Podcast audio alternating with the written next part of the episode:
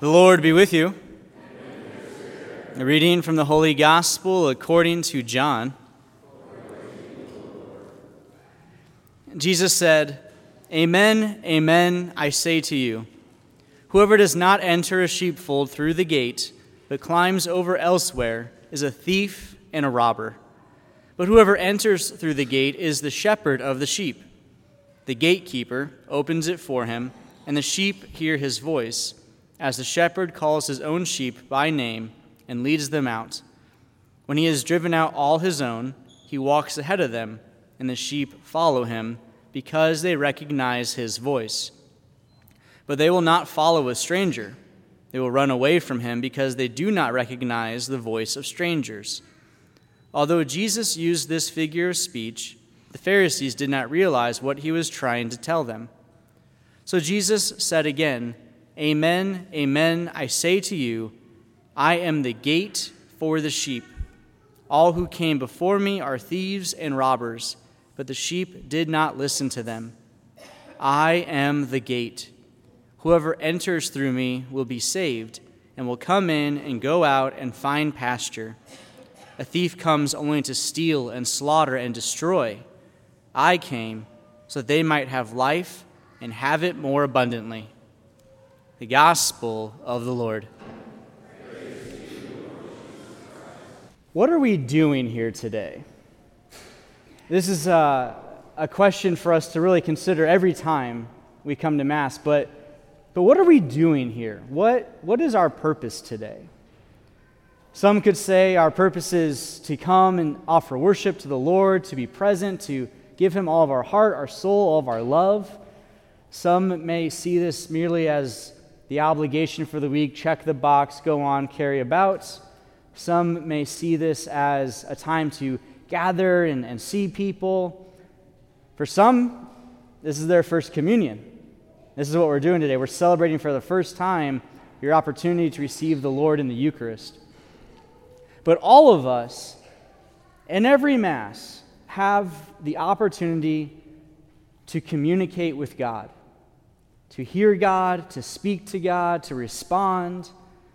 And that might be the most important thing that we do today is that we come and we be present and we offer our prayer and our worship to the Lord.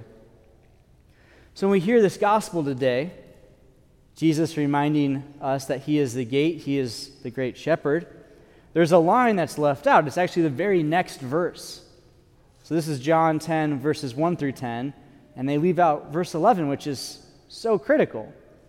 Because in verse 11, he says, I am the good shepherd. I lay down my life for my sheep. So not only is Jesus the gate in which we are to pass through to come to know the Father, but he's also the shepherd, the voice we are called to listen to.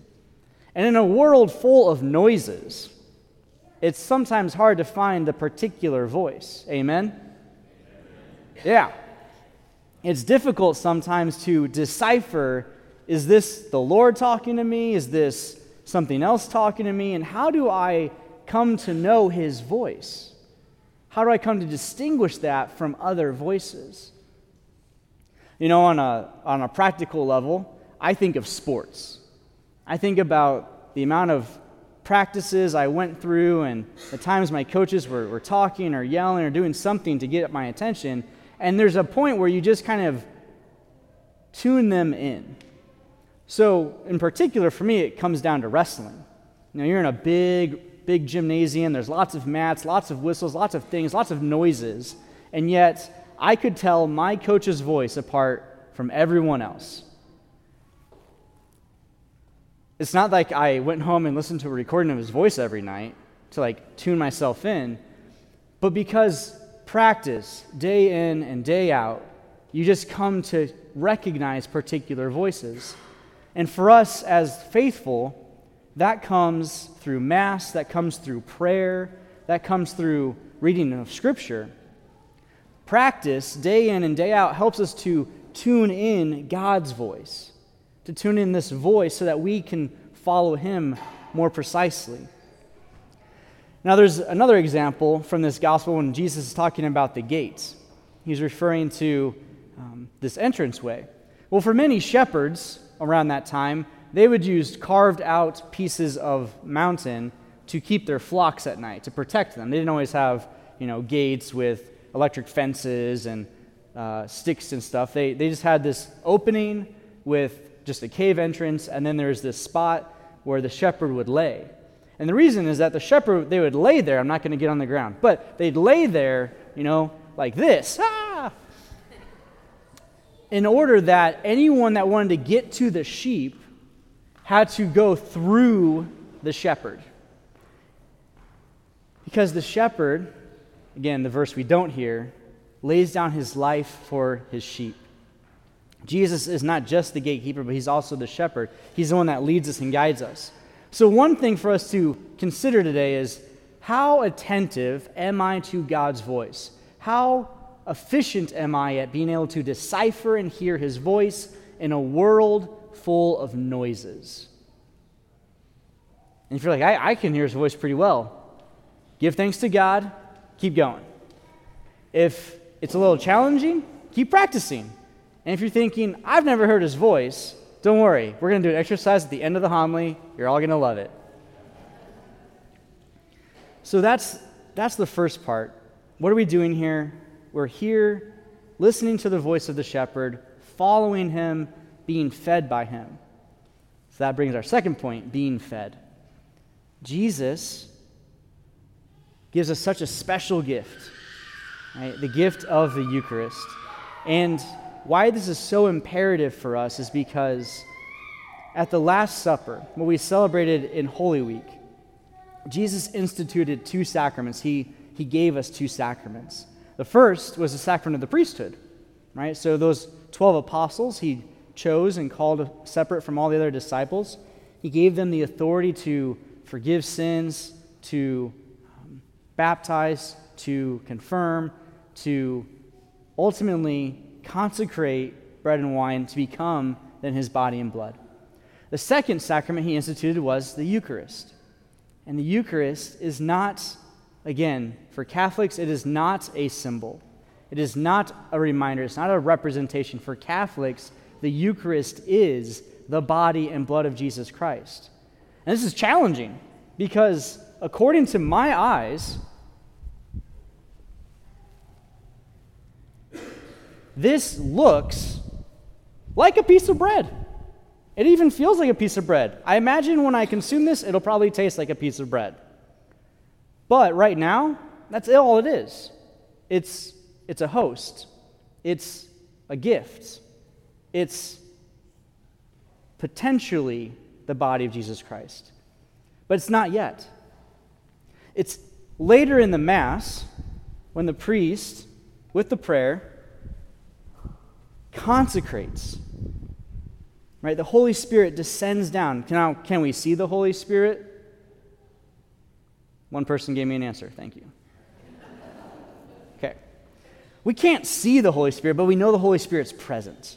You know the Holy Spirit is here. We know that actually we are surrounded by a cloud of saints and angels because when we celebrate Mass, heaven and earth smash together, which is so cool.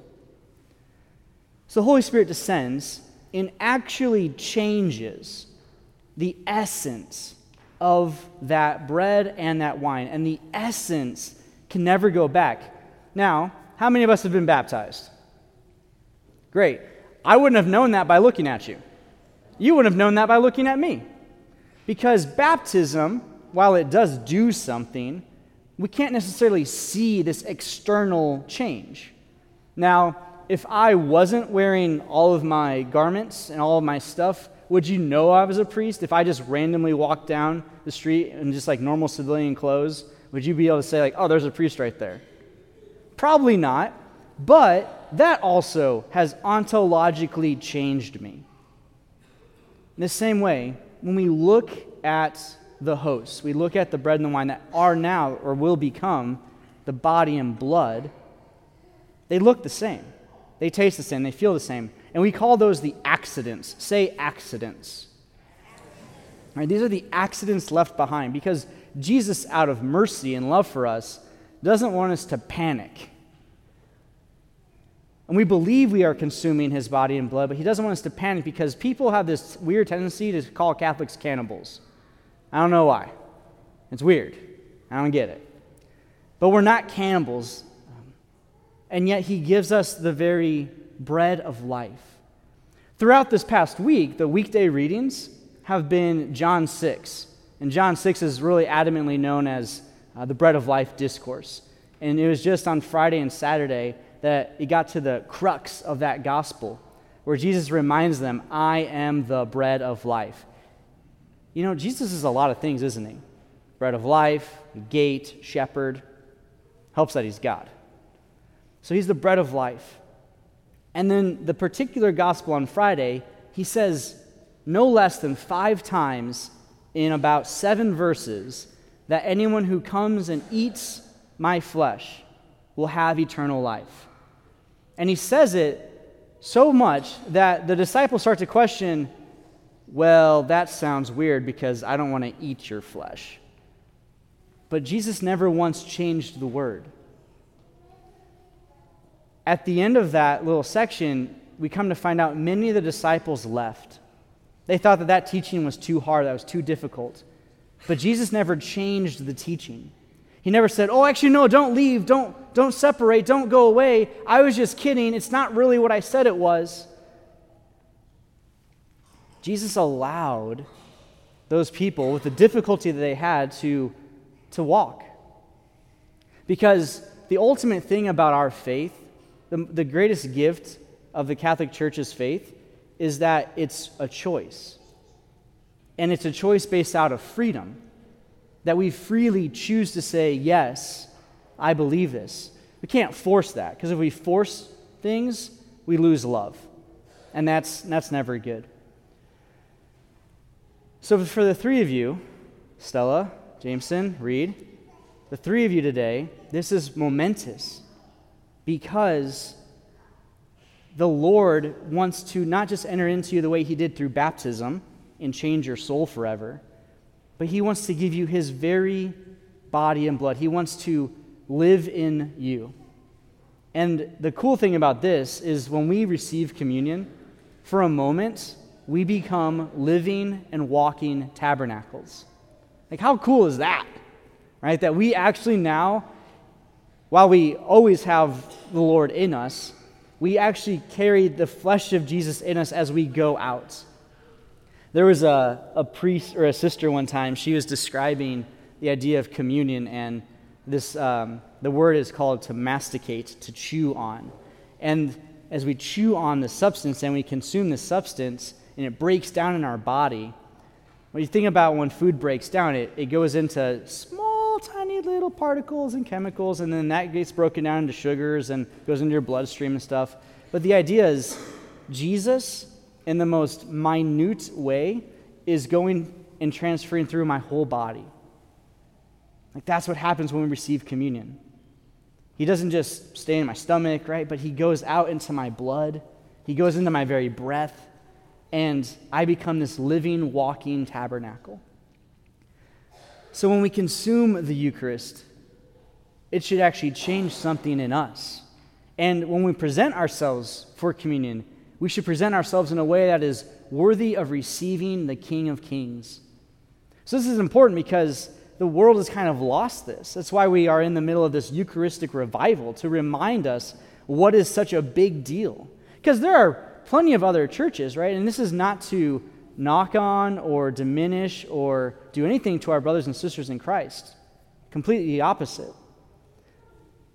But those other theologies they don't teach it the same way that we teach it, that, that this is the body and blood of Christ. Maybe some do, and there's conversations that can be had there, but the focus on this is when we come forward and we say, the body of Christ, and we respond, Amen, the Amen is not just a thank you. The Amen is not just, okay.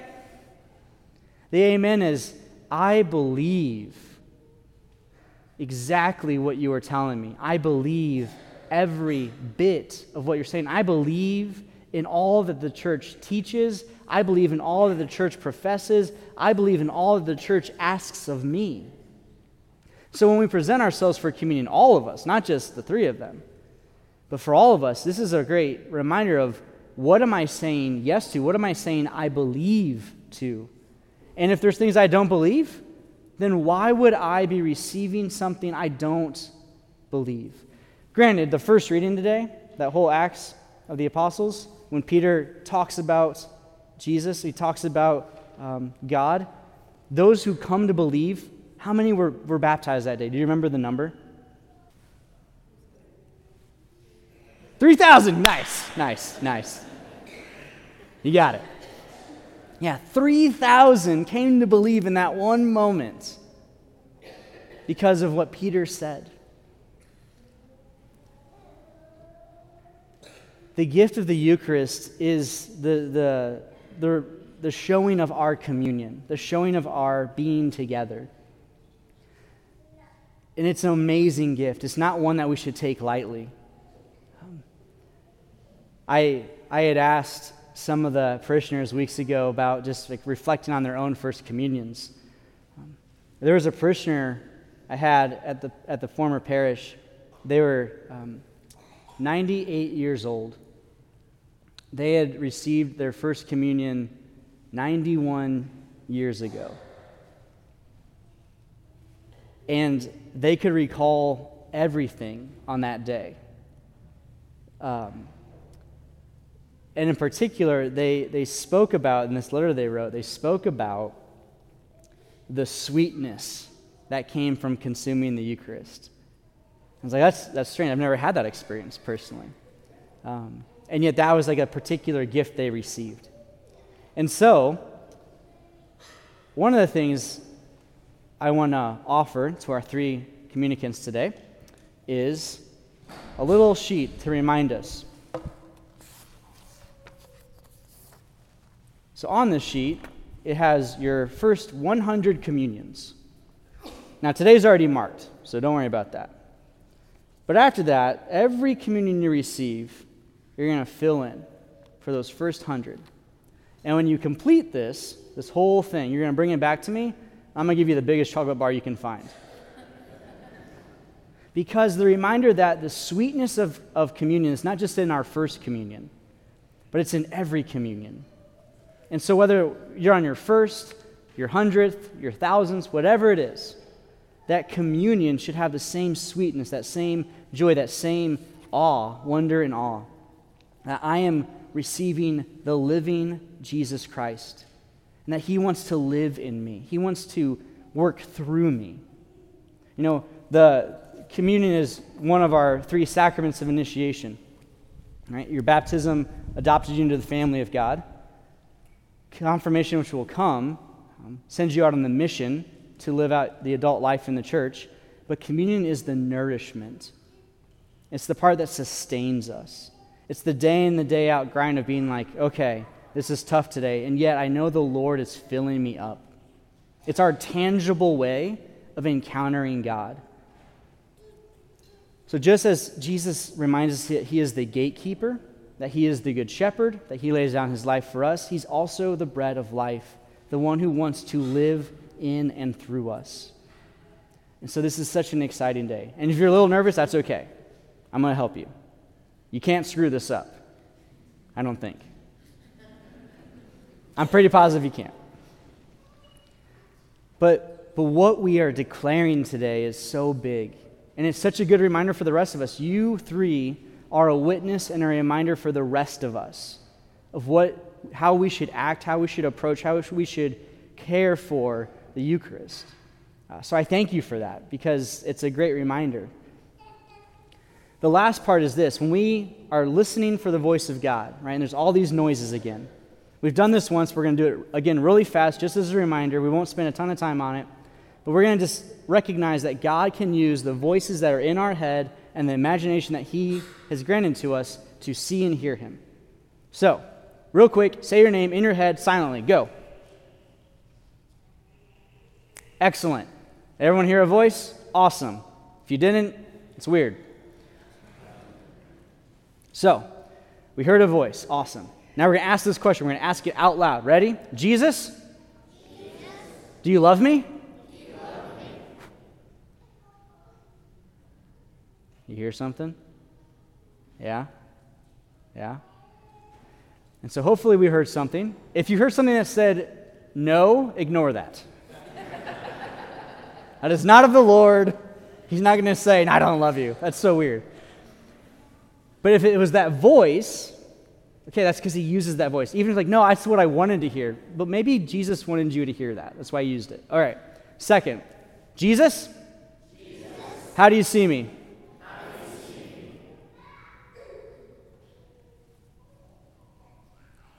Maybe we heard something, maybe we saw something. That could be kind of cool. If you're like, I didn't see anything, I didn't hear anything, it's okay, don't panic. It might be your first time doing this. It takes practice. Third question Jesus, Jesus. what's my mission?